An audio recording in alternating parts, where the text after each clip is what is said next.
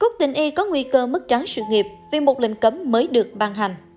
Mới đây, trang Quang Minh Nhật Báo đã chính thức đưa ra thông báo phê bình, nói không với những hành vi nụt trang điểm mạc, tức là trang điểm cầu kỳ, ăn mặc diễm lệ không cần thiết. Thông báo này đã đánh thẳng vào hầu hết các ekip phim ảnh hiện nay, đặc biệt là thể loại của trang. Trong số đó, Cúc Tình Y là nữ diễn viên được gọi tên nhiều nhất. Cụ thể, trang báo đã nhấn mạnh, hàng loạt xu thế visual cần phải chú ý và có nguy cơ bị cấm.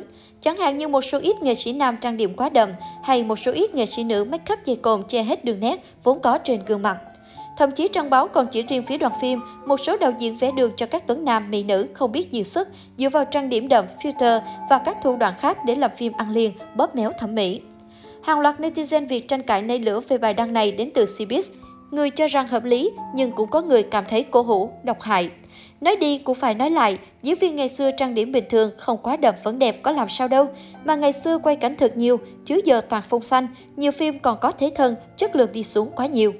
Che lấp vẻ đẹp vốn có, ít nhất thì mặt mộc cũng phải xin chứ. Ví dụ nhiều người có thể vì mũi không quá cao mà tự ti, do vì chạy sâu mà có hơi nổi mụn thì trang điểm sẽ giúp họ tự tin trước ống kính hơn. Chị Cúc Tình Y ngỡ ngàng, ngơ ngác và bật ngửa. Trang điểm thế nào là quyền của mỗi cá nhân chứ? Nếu bạn không thích người ta trang điểm đậm thì ok, đấy là gu của mỗi người. Nếu họ ra không xem là được. Chứ đâu ra cái ủng hộ cái tư tưởng nam tính độc hại, xâm phạm đến quyền tự do cá nhân của mỗi người như thế. Không ít khán giả cho rằng sắc lệnh này sẽ ảnh hưởng nặng nề đến xu thế phim cổ trang thần tượng hiện nay do đều đề cao nhan sắc, phần nhìn đầu tiên. Sở dĩ Cúc Tình Y bị gọi tên vì cô nàng là nhân vật luôn bị phê bình về phương diện trang điểm, nét diễn một màu.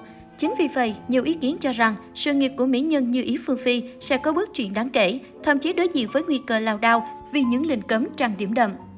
Hiện tại, ở dự án phim Hoa Nhung, Cúc Tình Y vẫn khiến người xem ngắn ngập về lối make up, thậm chí còn có tạo hình khá nặng nề, phức tạp và cồng kềnh.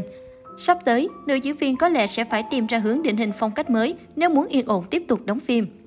Trước đó, một loạt những văn bản như chỉnh đốn hoạt động của các nhóm fan, cấm dòng phim đam mê cải biến, hét giá thù lao, hạn chế các nam nghệ sĩ nương pháo, ẻo lạ, được ban hành nhằm xây dựng một môi trường showbiz trong sạch, văn minh, công bằng.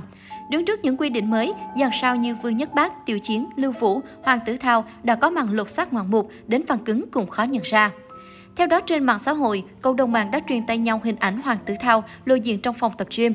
Khác hẳn hình ảnh còn hương năm xưa, giờ đây anh chàng lại làm các fan phải choáng váng vì body cuồn cuộn cùng cơ bắp sáu múi.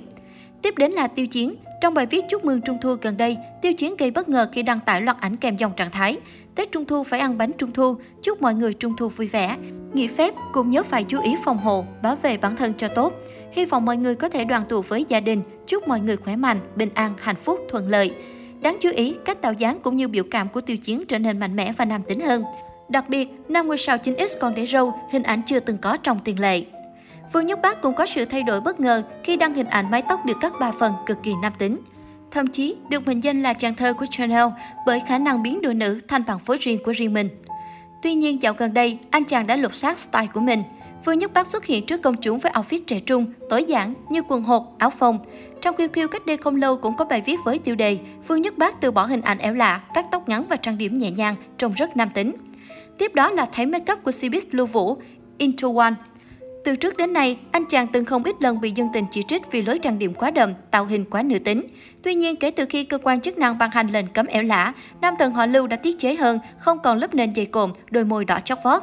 Sau đó là Thái Tư Khôn. Trong làn sóng tay chay sau năm ẻo lả lần này, Thái Tư Khôn bất ngờ trở thành gương mặt vàng, được cơ quan báo chí truyền thông Trung Quốc dùng để làm ví dụ minh họa. Trong bìa Cosmo tháng 10 mới đây, Thái Tử Khôn đã lột xác với màn khoe bắp tay cuồn cuộn, biểu cảm cùng những cảnh pose dáng nam tính, mạnh mẽ, không còn điều đà như trước.